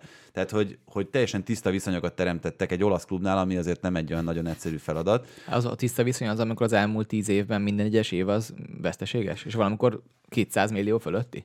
Nekem, én, én értem azt, hogy a múlt költségeit azt Morattinál is veszteségesek voltak a- az évek, Hát nyilván. igen, csak hát hiszem, hogyha ősz új tulajdonosként, és azt mondom, hogy ez egy gazdasági vállalkozás, Jó, akkor is az az első dolgot, hogy valamilyen szinten a mérleget azt rendbe tedd. Hát igen, csak én azt hiszem, hogy rendbe tették, és ugyanígy folytatták tovább, hogy akkor most akkor 200 millió bukó. Értem, hogy ott van Covid, ott van minden, de mindenki ott volt a Covid, nem csak náluk. Akkor a Milán miért tudta ezt rendbe rakni? És akkor tehát ezek a kérdések, hogy az átvilágításnál szerintem ezért különbség azért a, a szaudi ö, tulajdonlás akár a Premier League-ben, hogy ott olyan cég van mögötte, amit pontosan tudjuk, hogy mennyi pénze van. És ők tulajdonik, rajtuk be, be lehet kérni az árát, hogyha te tartozol. Itt pedig ez van, és akkor itt az a baj probléma, megint az a kérdés, hogy akkor most hova értékeljük ezt a bajnokságot, ha ilyen dolgok megtörténnek a top csapatával. És ez nem baj, és alapvetően a, a szériának ez egy óriási problémája, hogy nincs komolyabb szabályozás ezen, hogy hogy működik a felülről, hogy működik. De igazából ez a német és az angol bajnokságon kívül egyetlen egy topligára sem igaz. Tehát a spanyol bajnokságban, a Barcelonánál nem ilyen szempontból, de azért hasonló ilyen egészen elképesztő módon kétes pénzügyi megoldások tudnak megjelenni azért, hogy a könyvelést kiegyenlítsék. Az olasz bajnokságban is ez egy visszatérő Hát meg mindenki Tehát- tőkehiányos, és nyilvánvalóan ez az, ami, ami abba az irányba tolja itt globálisan, mármint úgy érte, hogy az egész szériát, meg az egész olasz futballt, hogy az első ember, aki mutatja, hogy nekem itt van egy ennyi, mekkora, egy ekkora mennyiségű elkölthető pénzem, amit én a fociba szeretnék betolni, akkor hú, gyere, mert akkor Hát igen, csak ugye az, az olasz foci erre is, a virágzás is erre épült, amikor gazdag emberek odaálltak, és játékszereként tekintettek rá, és volt, aki komolyan vette, a Berlusconi, aki ezt sokáig csinálta, volt, aki nem vette komolyan, és most egy ilyen nem komolyan vett dolgot nézünk végig, úgyhogy négy éve nem volt a inter, intermeccsen a Olaszországban. Szóval hogy azért tényleg olyan dolgok vannak, amit Zoomon persze Covid is van benne. Tessék? Zoomon néha bejelentkezik. Hál' Istennek. És nekem ezek a kérdéseim, hogy alapvetően a, a szériás soha nem lehet, és akkor jönnek hozzá sok ilyen kérdés, hogy alapvetően mikor lesz ugyanazon a szinten a két bajnokság, akkor, hogyha ez egy normálisan vezetett liga lesz. Szerintem ez a legnagyobb baj a a spanyol és az olasz bajnokságnak. Ez nincs. Mert a németek úgy gondolkoznak, hogy nem akarom beengedni ezt a tőkét, mert jobban meg akarom tartani az emberek sportjának, most ez jó vagy nem jó, ezt el lehet dönteni. De van egy szabályozásuk erre, hogy mit csinálnak, és valaki kijátsza. De alapvetően a olaszoknak, a spanyoloknál nem látok semmit. Csak az, hogy hát úgy menjünk valahogy, valahogy érjük utána a többieket. Ez tényleg a kétségbe esett próbálkozás, amikor megpróbálok mindent megragadni, minden olyan lehetőséget, hogy utolérjem a velem szemben előnyben lévőket, ami bármilyen formában és százalékban azt mutatja, hogy itt majd pénz érkezik. Na, szóval egy-egy lett ennek a mérkőzésnek a vége. Ugye itt a Milán a legjobban a három olyan csapat közül, amelyik viszonylag az elején harcol a tabellának. Nagyon kíváncsi voltam, mi lesz a vége mondatnak, hogy a bajnoki címért harcolunk. de az is itt szó nincsen arról. Viszont ugye a Milán egy olyan meccsen nyert egy nullára, itt Kamárda kapcsán már erről beszéltünk, amin a második félidőben túl sok köze az, eleme- ele- vagy az események alakulásához nem volt. De akkor térjünk át Angliába, mert hogy, hát, hogyha már itt említetted a Premier League-et, bár nem mondtad ki a podcast nevét, akkor arról ti nyilván sokkal bővebben fogtok beszélni, de azért van néhány téma, amit szerintem lehet, hogy érdemes érinteni. És nekem az első kérdés, ami megfogalmazódott már a meccs előtt is, de a meccs után talán még inkább, hogyha most itt az edző aspektusából nézzük, Jürgen Klopp, illetve Pep Guardiola szemszögéből, akkor százalékosan meg lehet mondani, hogy melyik csapat mennyire van kész ebben a szezonban? Meg szerintem. A Liverpool sokkal inkább komplettebb, és nem, nem is komplettebb, az egy rossz fogalmazás, hanem Na, sokkal inkább... Én pont, pont másképp gondoltam, de... Sokkal inkább megérkeztek oda, ahova szerintem Klopp tervezte őket, és ahogyan majd akár tavasszal fognak kinézni. A City, az, én nem egészen vagyok benne biztos, hogy a szerkezeti finom hangolások terén nem lesz-e több poszton is teljesen máshogy kinéző, akár mondjuk márciusra, akár a, abban, hogy a kis potméterek hogyan vannak eltologatva a játékterén. A Liverpool én azt gondolom, hogy ez akar lenni, a, ami már szeptemberben is volt, augusztus első hetében is volt, és ami innentől kezdve is az alapterv. Én azért csodálkozom ezen a válaszon, mert kettő dolgot emeltem ki azok közül, a nyilatkozatok közül, amiket a két edző adott. Az egyik az az volt, hogy Guardiola azt mondta, hogy szenzációsan azt játszottuk, amit akartunk, kettő lövést engedtünk az ellenfélnek a második félidőben, ami minősít minket, mert hogy a Liverpool ilyen támadó játékkal, meg ilyen potenciállal csak eddig jutott uraltuk, domináltuk a meccset. Kloppnak meg az a mondata, ami egyébként tök igaz, csak ezzel kapcsolatban bennem kérdéseket vet föl, hogy nem tudtuk csak részben dominálni a második félidőben a meccset, de a City ellen ez a maximum, amit el lehet érni. Nem értek egyet Bencével, meg a Premier League-be, és szok, elő szokott fordulni, de alapvetően szerintem a, a City sokkal ha, melyik csapat van kész? Szerintem ez a csapat kész van, pár puzzle darab van, aki éppen sérült, vagy nincsen itt, emiatt nem lehet, nincsen most. Nem az a legjobb felállás, amit szeretnének. És itt lehet különben Dokura is gondolom, aki különben szerintem egy jó meccset játszott, bizonyos értelemben, bizonyos értelemben nagyon-nagyon rosszat, mert hogy amellé, hogy mekkora... Es... Örülök, hogy ezt mondod, de akkor nem nekem kell ebbe a konfliktusba beleállnom elsőként. Mert hogy amellett, hogy gyakorlatilag Alexandrot nagyon sokszor verte meg egy az egyben, a megoldásai és az utolsó passzai azok szinte mind végig rosszak voltak. Talán egy jó passza volt befelé, amikor Matipot verte meg, és abban végül a gólt rúgta Liverpool, akkor volt az a Holland zicre, amit Alisson megfogott, de attól függetlenül szinte folyamatosan rossz döntéseket hozott a végén, ami egy fiatal játékostól, aki most jött ide, tudjuk, city az első fél éves szezonjában egy új játékos nem is szokott játszani, Szóval benne a van. Brighton ellen tök ugyanaz történt, akkor James Milnerre volt, James Milnerre volt szegény ráküldve, és hát ő agyonverte őt is, és megalázta, de igazából egyetlen egy lehetőség volt, amiből utána tényleg gól lett, de azon kívül még volt 14 olyan másik lehetőség, amikor izolálva lettek egymással szemben, és semmi nem lett belőle. És ugye ez mit okozott alapvetően? Az, hogy ebből azért a Liverpoolnak voltak átmeneti lehetőségei. Nem túl sok, mert a Liverpool különben nagyon nincsen kész. És ami miatt gondolom, hogy nincsen kész a Liverpool, az egy darab játékos, aki nincs is a keretben. Nem az, hogy vissza fog jönni, vagy meg fog érkezni. Az pedig az a hatos játékos, aki képes egyrészt a védekezésben és a támadásban is ezt a hatos pozíciót, amit már beszéltünk a, Juventus Inter kapcsán. Ott van Micsoda? Igen, igen. Akiről tisztán kijön, hogy ő nagyon jó C opciónak, vagy B csillag opciónak egy Liverpool szintre talán amikor a Toulouse ellen kell játszani, és néha ott is, ott is kevés. De alapvetően egy ilyen meccsre nem is kérdés, hogy ő bekerülhet egy csapatba, mert egész egyszerűen, amit ő tud csinálni, az nem elég, se szerelési készségben, és tegyük hozzá most itt bármilyen hatos lett volna a ez nagyon nagy problémával volt, mert McAllister volt ugye most hatos a Liverpoolnak, és az hogy Liverpool magasan volt, a két nyolcas, Jones és Szoboszla is fel volt engedve egészen magasra, ezért gyakorlatilag egyik oldon De Bruyne, másik oldon Julian Alvarez volt. Most akkor dönts, mit, mit akarsz csinálni. Csak hogy akkor... bocs, hallgattam egy angol tudósítást a meccsről, és uh, amit talán a tévén keresztül kevés... McAllister. Bernardo Silva. Én örülnék, hogyha De Bruyne lenne már a pályán, de nincsen. Azért mondtam, nincsen.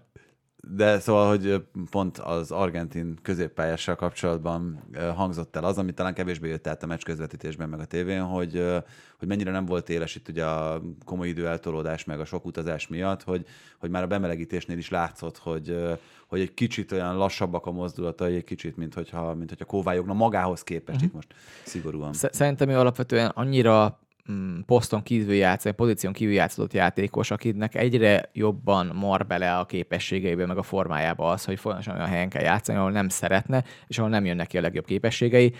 Egyrészt nyomás alatt se volt túl sok lehetőség, hogy merre felé passzoljon, de az, hogy ami viszont labda nélkül történt, és tényleg a Bernardo Silva Álvarez 2 és az gyakorlatilag meg tudta alázni a szempontból, hogy éppen kikap meg a labdát, ő szerencsétlen fontosan 40 méter futott egyik oldalra a másikra, és a másik pedig az, hogy nem tud szerelni. Tehát ezt ki kell mondani, hogy ő gyakorlatilag egy egyben nem tud szerelni. Ő nem az a játékos, hogy ezt megoldja neked. Tehát próbálkozik, és nagyon lelkes benne. Palinja.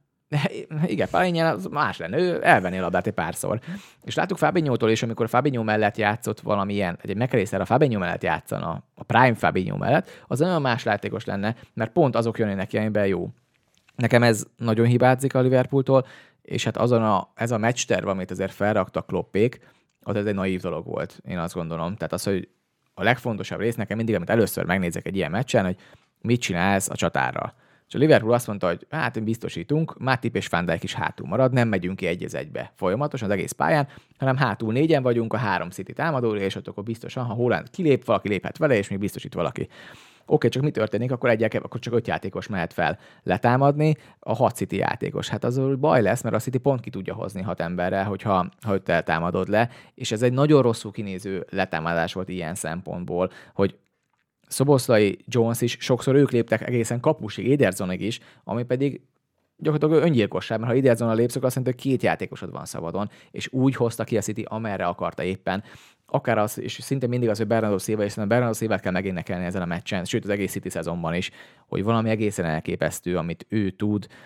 Az, hogy pont most a Michael Coxnak kijött erről egy cikke, akit az elmúlt évben azért nehéz már olvasni, szerintem mert kevésbé jó cikkeket írogat, de ez egy kifejezetten jó cikk volt szerintem tőle, hogy mennyire, mennyi sok mindent képes ő eljátszani, és mondjuk azt, hogy vannak ezek a vízhorrójátok, és itt is játszik, ott is játszik, hát csak ő nem egy vízforró típusú játékos, mert úgy tapad hozzá belőle, elképesztő technikai tudása van, fejben ott van, és az, hogy a dokú folyamatosan tolva volt labdával, ez, ez Bernardo Szilván ö, múlott az egész. Egyik héten Tetszik. még dupla hatost játszik, és fölveszi mélyen a labdákat, a következő héten hát jobb szélsőként van. Tehát, Abszolút. És meccsen volt, amikor szélsővédő volt, amikor támadó Igen. volt, volt, amikor szélső támadó volt, mindent játszott már szinte ö, Guardiolánál, és azt mondom, hogy tényleg nagyon fontos lesz az, hogy ő épp maradjon, meg jó formában maradjon, és azért a Liverpool azt most összeteheti két kezét azért, hogy ez a meccs így működött. Tegyük hozzá, Dominiknak sincsen most már a sokadik olyan meccs, amikor alig nyer pár, párharcot a földön, ami nem Dominik hibája, hogy egyik középpár se nyer párharcot a, föl, a, pár, a földön. Ez miért történik? Mert folyamatosan olyan helyzetbe érkeznek bele párharc helyzetekbe, amikor ők már alapvetően szinte verve vannak. Mert futásba érkezel rá egy másik játékosra, nem jó szögben, nem jó ütemben, és egy mozdulattal el, elviszi melletted a labdát. Egyszerűen nem tudsz odaérni értelmesen, és ez nagyon-nagyon látványos most, hogy annyira nem jó helyzetben, kap, nem jó helyzetben próbálja letámadni a Liverpool például a City-t, ami azért ez, egy zavaró tényező volt ezen a meccsen, hogy ezen nem változtattak. Aztán a második időre 10 percig a Liverpool változtatott, kimentek ember-ember, elég Joel Matip volt dokun különben, amikor az elkezdődött, az is baj lett volna, ha bármikor ki tud hozzá a labdát, majd ebből is visszaállt a Liverpool, mert itt viszont olyan 50 méterek voltak mögöttük, amiből az volt a kérdés, hogy mikor kapják az első, a második gólt. Szerintem ez volt a lényeg ennek a meccsnek, hogy itt is azért a Liverpool végül inkább próbálta middle blokkba játszani. Nekem ez nem tetszett, hogy miért nem ez volt az alapterv? Egy City ellen, amikor ez már működött, különben a pályán 4 a City ellen, és a city nagyon küzdött, hogy mit csináljon vele, és akkor ott van egy Szalán fönt, azok meg néha firkálják meg őket egy kontrából. Szerintem lehet, a Liverpool ezt bevállalhatná, mert szerintem százalékosan nincsen ott, mert ez a Liverpool több pozícióban nincsen ott. A Diego Zsota, amikor játszik, azért ő a Julian alvarez külön a Liverpoolnak, hogy valahogy mindig jó helyzetbe oda kerül egy lövésre, de hogy igazából annyira nem technikás, annyira letámad, de úgy inkább csak intenzitásból. Szóval nekem azt, én azt érzem, hogy ő az a tök jó kiegészítő ember. De az, hogy ő a, a top csapatban ő legyen a bal szélsőd, szerintem ahhoz kevés, mert ezért nem ver meg senkit, akit szeretnél. Hát az Luis Diaz, nem? Ez Luis Diaz. És csak Luis Diaz most akkor ja, visszajött, most akkor ő milyen formában van, az egész dél-amerikai kontingens milyen formában van. Szerintem ez a Liverpool nagyon nagy szerencséje volt az egy egyel és viszont ezért mentek Manchesterbe, azt hiszem, eléggé látszott már a végén. A, én úgy értettem, meg úgy gondoltam, hogy azért, hogyha Robertson és Luis Diaz jó formában és egészségesen bent van a kezdőben, akkor én azt gondolom, hogy az idei évre ez a Liverpool. Tehát nyilván van két olyan poszt, a hatos, illetve a bal hátvéd, ami ugye valójában nem bal hátvéd teljesen a Liverpoolnál, az a, ez a két poszt, ahol szerintem de, de bőven bocs, lehetne. Ha, mondjuk, bocs, csak azért vágok itt közben, mert szerintem pont ide tartozik, hogy ha Inacio jönne, akkor az azt jelenti, hogy Fandék csúszik át jobbra, és akkor úgy játszana hasonlóan három védővel a nem, Liverpool, szóval, mint a City? Nem, szóval Inacio lenne a bal szélső védő. Tehát akkor őt a szélen játszhatnád, a Robertson helyen. helyen. Abszolút. Én Van Dijk mellett. Én Igen, ezt a hónapok óta hangoztatom, hogy szerintem ez egy sokkal biztonságosabb dolog lenne, mint kettő-kettővel megmaradni rest defense-ben és egy mínusz játékossal lenni, például a Manchester Cityhez képest, de egyelőre nem erre ment el Klopp, mert nincsen ilyen játékosa, úgyhogy az adott ami, de hogy én azt nem gondolom, hogy ezután a nyár után ők valami komoly költekezésbe belecsapnának a télen, én Ja, csak tényleg, ezért mondom, igen. hogy én szerintem erre a szezonra pillanatnyilag egyébként a Liverpool készen áll. Azt teljesen értem, hogy amúgy, hogyha Klopp elképzelne egy ilyen éteri csapatot, ami a maximum tökéletes 100%-os a jelenlegi keretet kiegészítve, akkor az valószínű még nem így lenne, nem így játszanának, és nem így állnának hozzá egy City elleni rangadóhoz, de én bennük sokkal kevesebb változtatást látok a közeljövőben, meg hosszú távon is az idei szezonra nézve, mint ami majd a Manchester City-ben lesz, hogyha Stones visszajön, hogyha Kevin De Bruyne visszajön, De hogyha... Bruyne. Hát ha jön, igen. Meg hogyha még kitalál valamit Guardiola. Három felvetésem van még itt az angol focival kapcsolatban, itt lezárva ezt az egy-egyre végződött rangadót. Az egyik az, hogy a Brentford Arsenal mérkőzést volt szerencsém, vagy bal szerencsém olykor közvetíteni a hétvégén. Nem volt egy kimondottan jó mérkőzés, viszont azzal, hogy az Arsenal megnyerte a 89. percben szerzett Havertz fejes góllal, azzal átvette a vezetést a tabellán, aminek akár lélektani jelentősége itt hosszú távon lehet is, meg lehet jelentősége annak, hogy Havertz szerezte ezt a gólt a hajrában, meg sok mindenről lehet beszélni. Ramsdale-ről szerintem mindenképpen kell beszélni, mert hogy ugye volt az a hibája, amiből majdnem gólt szerzett Bömó. Még ott az első félidőben. De ennél szerintem látványosabb volt az a hiba, amikor egyszer ki akarta dobni a labdát. Egy teljesen alapkapus mozdulat, ami, amit tényleg az ember, gondolom kapusként 300-szor csinál meg naponta, és ahogy lecsapta maga elé a labdát, ami biztos, hogy valami fajta pszichés, meg, meg olyan okokra vezethető vissza, hogy nem egyszerű technikai gond volt ez. Hát azért Ártita ebbe azt gondolom, hogy hibás ö, olyan szempontból, hogy annyira lebegtette ezt a, most akkor ki a kezdőkapus, ki nem a kezdőkapus, és akkor itt két egyen, egy, egyenértékű kezdőkapuson van, és majd meglátjuk, ki fog játszani, meg egy meccs közben, majd, meccs igen. közben is majd cserélni lehet, hogy ki, ki fog éppen megérkezni, csak hogy hát nem ez szerint működik. Jó, csak itt még egy dolgot hozzunk nagyon gyorsan hozzá, hogy Ramsdale bekerült az angol válogatott keretébe már az előző évi teljesítményével, ott volt folyamatosan. Európa bajnokság következik, ahol az angolok ott lesznek Németországban majd. De Ramsdale-nek még Southgate a angol kapitány addig nem lesz Ramsdale kapus, de válogatott Ramsdale-nek kezdő. nyilván óriási vágya, hogy bekerüljön. Hogyha nulla meccse lesz azért a Premier League-ben most már innentől kezdve, Hát majd ha mondjuk a tavaszi szezonban, akkor inkább így, így fogalmazok. Ami egyébként simán elképzelhető, hogy innentől kezdve ez lesz a helyzet. Hát még van egy másik Brentford Brentford, elleni meccs, igen, úgyhogy Nem, de hát addigra meg ráadásul az a hír, hogy januárban kipengetik a 27 millió fontot érte, és véglegesítik a szerződését, tehát hogy még a kölcsönt is felbontják ezzel, úgyhogy még az a meccs lesz. Ez, ez nagyon szomorú. Csúri Ramsdale. Azt az egy meccset várta ezt a kettőt az egész idejében is. Igen, és én nem csodálom, és én nekem az volt az érzésem végig, hogy ő iszonyatosan rá van feszülve erre a dologra, miközben egyébként tényleg arról volt szó, hogy Brian nincs, neki kell védenie, tehát nem arról volt szó, hogy akkor tessék, mutasd meg, öcsi, hogy, hogy mit tudsz. De azért benne van egy kicsit ez, szerintem azt gondolom, hogy ha te azt szeretnéd, hogy a másik, csapat, másik kapus kitúrt a kezdőből, most van egy lehetőség, hogy bizonyítsak, azért ott akarsz mutatni valamit, hogy fogsz Szemét tudni. módon végig ráját mutatta a rendező minden egyes. Ezt csinálják szezon eleje Na, óta. nagy, nagy furcsaság, igen. De például Remznek az a kidobásnál elég egyértelműen az volt, hogy egyszerűen a, az angol az úgy mondja, hogy a két gondolat között ragadtál. Ez amikor így az van, hogy egyszerűen nem tud eldönteni, hogy Igen, most igen, kitegye igen. kicsibe, meg, megtegye a hosszú labdát kidobással, és így kettő között sikerült így leverni a labdát maga elé, ami egészen borzasztóan nézett ki. Hát meg ott az első hibánál is szerintem pontosan ugyanezt történt, amit mondasz, hogy ez a, én is meg tudom csinálni, hogy rá lépek a labdára, ahogy rája megcsinálja, igen, csak hogy odaért vissza és elvette.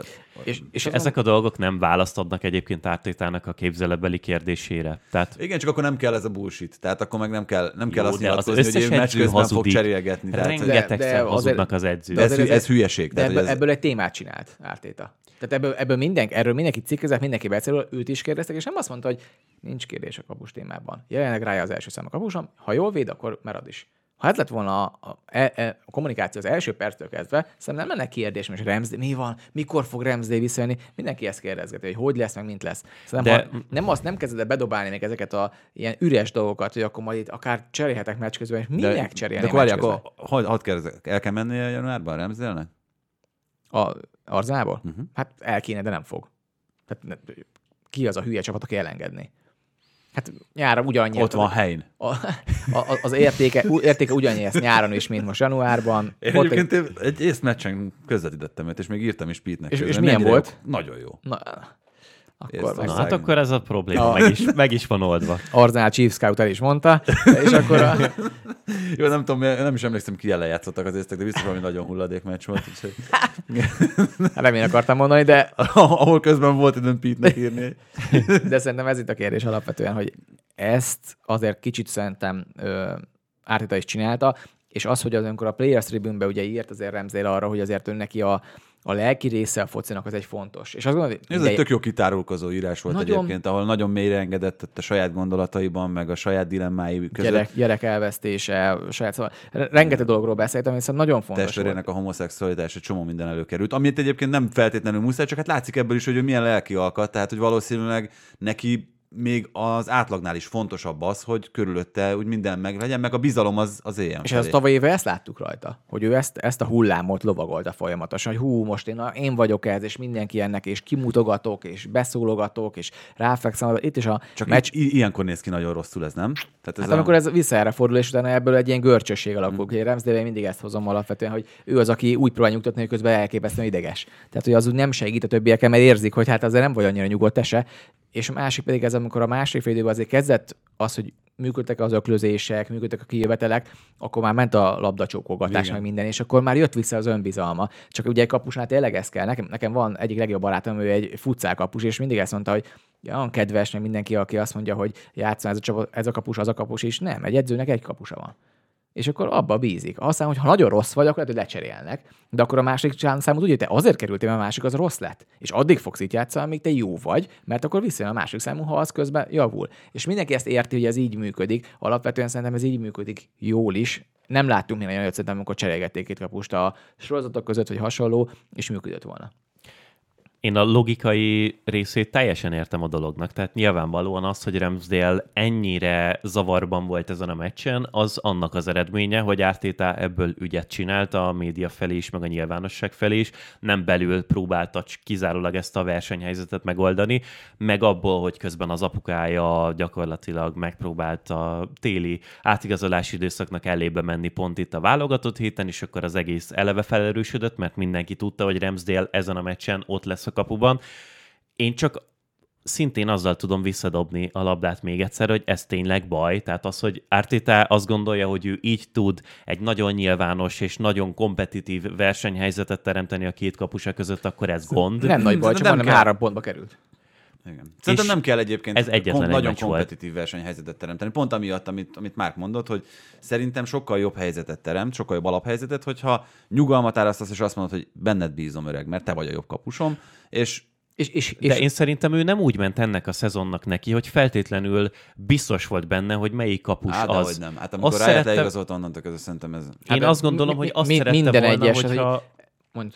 azt szerette volna, hogyha kiderül, hogy melyikük az, aki ezen a helyzeten szépen ö, tovább fejlődve, meg túlnőve saját magán, be tudja bizonyítani neki azt, hogy ő lesz az első számú kapus, és onnantól kezdve meg abban viszont a halálig megbízott volna, és nem sok kétel nem volt az ő fejben. E- Legalábbis én azt gondolom, de hát aztán e, jó Én érték. ezt a NFL-ből hoznak egy példát, és én azt ott tanultam meg, és ez velem ér azóta is, és nem a foci is teljesen még irányító korodból? Igen, még amikor ott elkapó voltam, amikor lementem egy edzésre, fú, a, a, Amikor jött szembe a, a, azonnal akkor- akkor... pedig nem, felszerelés sem volt rajta. Azonnal abba hagytam. De mondtam, hogy- levettem egy edzés, és És ahogy azonnal. megindult feléd az ember, azon Nekem ugye al- alapvetően az egyik térdem az nem jó, az elég, elég komolyan sérült, és amikor megláttam, hogy ott izé valakit ott a csípőjének kapja, elkapja, és leerje a földre, és láttam, hogy így fordul a térdem, mondom, jó, hát ez nekem abban a pillanatban szakadt volna minden.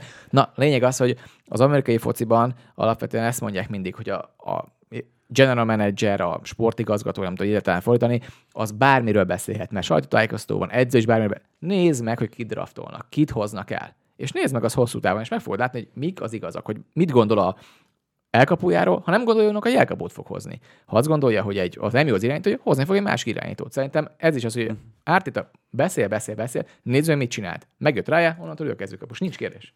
Én ne- Nem úgy értem ezt, hogy nem úgy ment ennek a szezonnak neki, hogy ne gondolná azt, hogy Rájá egy fejlődést tud jelenteni a csapatába, hogyha be fog kerülni. Szimplán csak az az állításom, hogy azért így intézte ezt az ügyet, mert azt szerette volna megnézni, azt gondolta, hogy szerintem a Rájában több van, és a csapatnak többet tud adni. De szeretném megnézni, és nem úgy indulok neki az egésznek, hogy kijelentem, hogy ez így van, hanem teremtek egy helyzetet, és abból vagy Ramsdale tud nőni, és igazából azzal is jól járok, hogyha ő sokkal jobb lesz, sokkal magabiztosabb, és többet hoz ki belőle ez a versenyhelyzet. Meg egyébként az is rendben van, hogyha az az alapkiindulásom, hogy szerintem egyébként valószínű rájá jobb lesz, az bebizonyosodik. Hát és igen. szerintem bebizonyosodott, hogy Ramsdale-ből nem többet hozott ki a helyzet, hanem kevesebbet hozott ki saját magából, míg rájá meg amikor hibázik, abból sincsen gond a meccseken. Na, akkor két villámkérdésre maradt még idő. Az egyik az ugyanezzel a meccsel kapcsolatos, és kíváncsi vagyok, hogy ha láttátok, akkor mit gondoltatok, mert uh, szerintem a legcinikusabb megközelítés volt valaha, amit láttam egy pontrugás edzőtől az Arzenálnak a szögleteinél és szabadrugásainál és bedobásainál alkalmazott ez az egészen brutálisan hosszú kivárás, amikor minden, minden alkalommal a közönség az már, az már fütyült, és csak, csak álltak, és látható volt, hogy megcsinálnak olyan mozgásokat közben, ami biztos, hogy nem a véletlen műve. Én tök mindenre vezetném ezt vissza alapvetően. Szóval a Brentford ellen elmenni játszani az egyik legrosszabb helyzet, amit bekerülhetsz ö, csapatként, és gyakorlatilag mindent megpróbálsz kihasználni abba, hogy minél több időt lecsinálj az időből. Ugye ez furi Arzenáltól lesz nézni, de az Arzenál a, a liga egyik legjobb pontrugás rugója, hanem a legjobbja. Hát ez te to- totálisan tudatos volt. Igen, Tehát az, és, és szerintem ez is egy nagy kérdés alapvetően, hogy miért csináltad ezt? Szerintem azért is, mert ezzel kiveszel egy olyan dolgot a, az egész játékból, hogy tudatosan te indítod el, hogy mikor fogod elindítani ezt a másikat, és már senki nem tudja, és már mindenki ideges emiatt. A másik azért az is benne van szerintem, hogy ez a, ez a Brentford elleni meccs azért nagyon rosszul alakult az Arzenálnak. Szóval ez, ez az Arzenál, ami a open playből alig tud, tehát egy sima játékhelyzetekből alig tudnak helyzetet kialakítani, az azt gondolom, hogy a be, berugásokra, bedobásokra is készült, és ki kellene rossz játszani, a Brentford ellen rossz, rossz játszani, azt gondolom, hogy erre is mehetek rá. Nem működött, tegyük hozzá, tehát hogy gyakorlatilag nulla helyzetük volt ö, szögletek után, vagy bedobások után, de nekem azért nem volt zavaró, mert legalább volt egy kis pikantériájának a dolognak. Tehát, hogy volt egy elképzelés mögötte, hogy oké, okay, ezt most meg fogjuk csinálni, kicsit, kicsit túlzásra vitték én azonnal, főleg idő után. Tehát azt éreztem, hogy itt már tényleg sárgák meg, meg kicsit, igen, hogy már tehát az, amikor, amikor egy támadó helyzetben kell figyelmeztetni a játékost időhúzás miatt, az azért elég unikális. Hát én meg 0 0 áll egy Igen. nagy csapat ellen, a kis csapattal, tehát igen, fura volt. Miközben egyébként tényleg szerintem eljött már az a pillanat a meccsen, amikor, amikor megcsinálta van a Robinson, hogy Én, akkor... is, tehát én ezt éreztem, hogy a bíró ezt nem kezelte jól alapvetően. Nem tudta, hogy kezelni, vagy ő is Hát, mert igen, még ilyet, ilyet azért nagyon ritkán lát az ember. Nem tudom, hogy a stábon belül kinek a fejéből pattant ki ez az Hát ötlet. biztos Zsolt. Ö, gyanítom nem csak a felvetés, hogy egyáltalán az ötlet biztosan, de hogy nem tudom mennyire nyerte meg Ártétát ezzel, és hogy ő mennyire volt lelkes ezzel a, a dologgal kapcsolatban. Eléggé beleállt. De azért a, a Guardiolát senkiből sem lehet kivenni, és csak ezért mondom, hogy nem tudom, mekkora százalékban volt az Ártétának a, a igellésében, meg az ötletelésben benne ő egyébként, de hát az, hogy nem attól függetlenül, hogy én vagyok a világ egyik legjobb csapata, nem úgy megyek ki, hogy hát így a saját játékomat akarom játszani, meg hogy az az egyetlen fontos, hogy én mit szeretnék a pályán megvalósítani, hanem hogy tudom, hogy mi az ellenfélnek az erőssége, és így rá triplázok, meg rákontrázok arra, hogy mi történik, az egy ilyen nagyon pepes vonás. Ő mondjuk a BL-ben általában ennek megitt a, a levét Hát és egészen az eddig. Azt gondolom, hogy biztos nem érem egy győzelmet ezen a mérkőzésen. Tehát viszont a Havertz gólját, amit említettél, az fontos volt, hogy konkrétan ezért, ezeket a gólokért hozták ide. Tehát, hogy szerintem ezt látták, amikor megérkezett, akkor ez volt mindenkinek a fejben, oké, okay, Saka hozza visszafelé a 16-os sarkáig, beíveli a hosszúra, és igazából ott fog Backpost. érkezni valaki. És igen, backpostra, és oda Havertz megérkezik, és befejeli. Szerintem ezt látták maguk előtt 15-ször egy szezonban, hát érkezni kell még 14-szer ahhoz, hogy ez jól jöjjön ki ebből az arzenál, mert azért Havertz tényleg nem néz ki annyira jól, de alapvetően pont ezek Hát, vannak hogy a. Bormus ellen 11-eseket rúghat még, hogyha esetleg. Abszolút. úgy De van. azért me- megint megvolt ez a mentális, meg ilyen kedvesség jellege az egész Havertz gólnak, mert utána hogyan húzogatta föl, mint a boxmérkőzések után az ártétál kezét a meccset követően a lefújás után, hogy ünnepeljék, az megint csak azt mutatja, hogy ők nagyon-nagyon szeretnék, hogy a Havertz tényleg működne. Hát és, és az, hogy óriási tényleg színészek vannak az edzők között ebbe a bajnokságban. Guardiola és Hát, Klopp is, van. és mindenki, elképesztő színész. Na és akkor Nagyon-nagyon egyetlen egy kérdés maradt a végére, és ez tényleg csak röviden, mert nem akarom, hogy ezt nagyon-nagyon hosszan kifejtsük. Nem azt mondom, hogy igen, nemmel, de azért egy bővített Nem. mondattal mind a kettőtöknek. Kerkez kiszorult a Bormuszból? Igen. Időlegesen igen.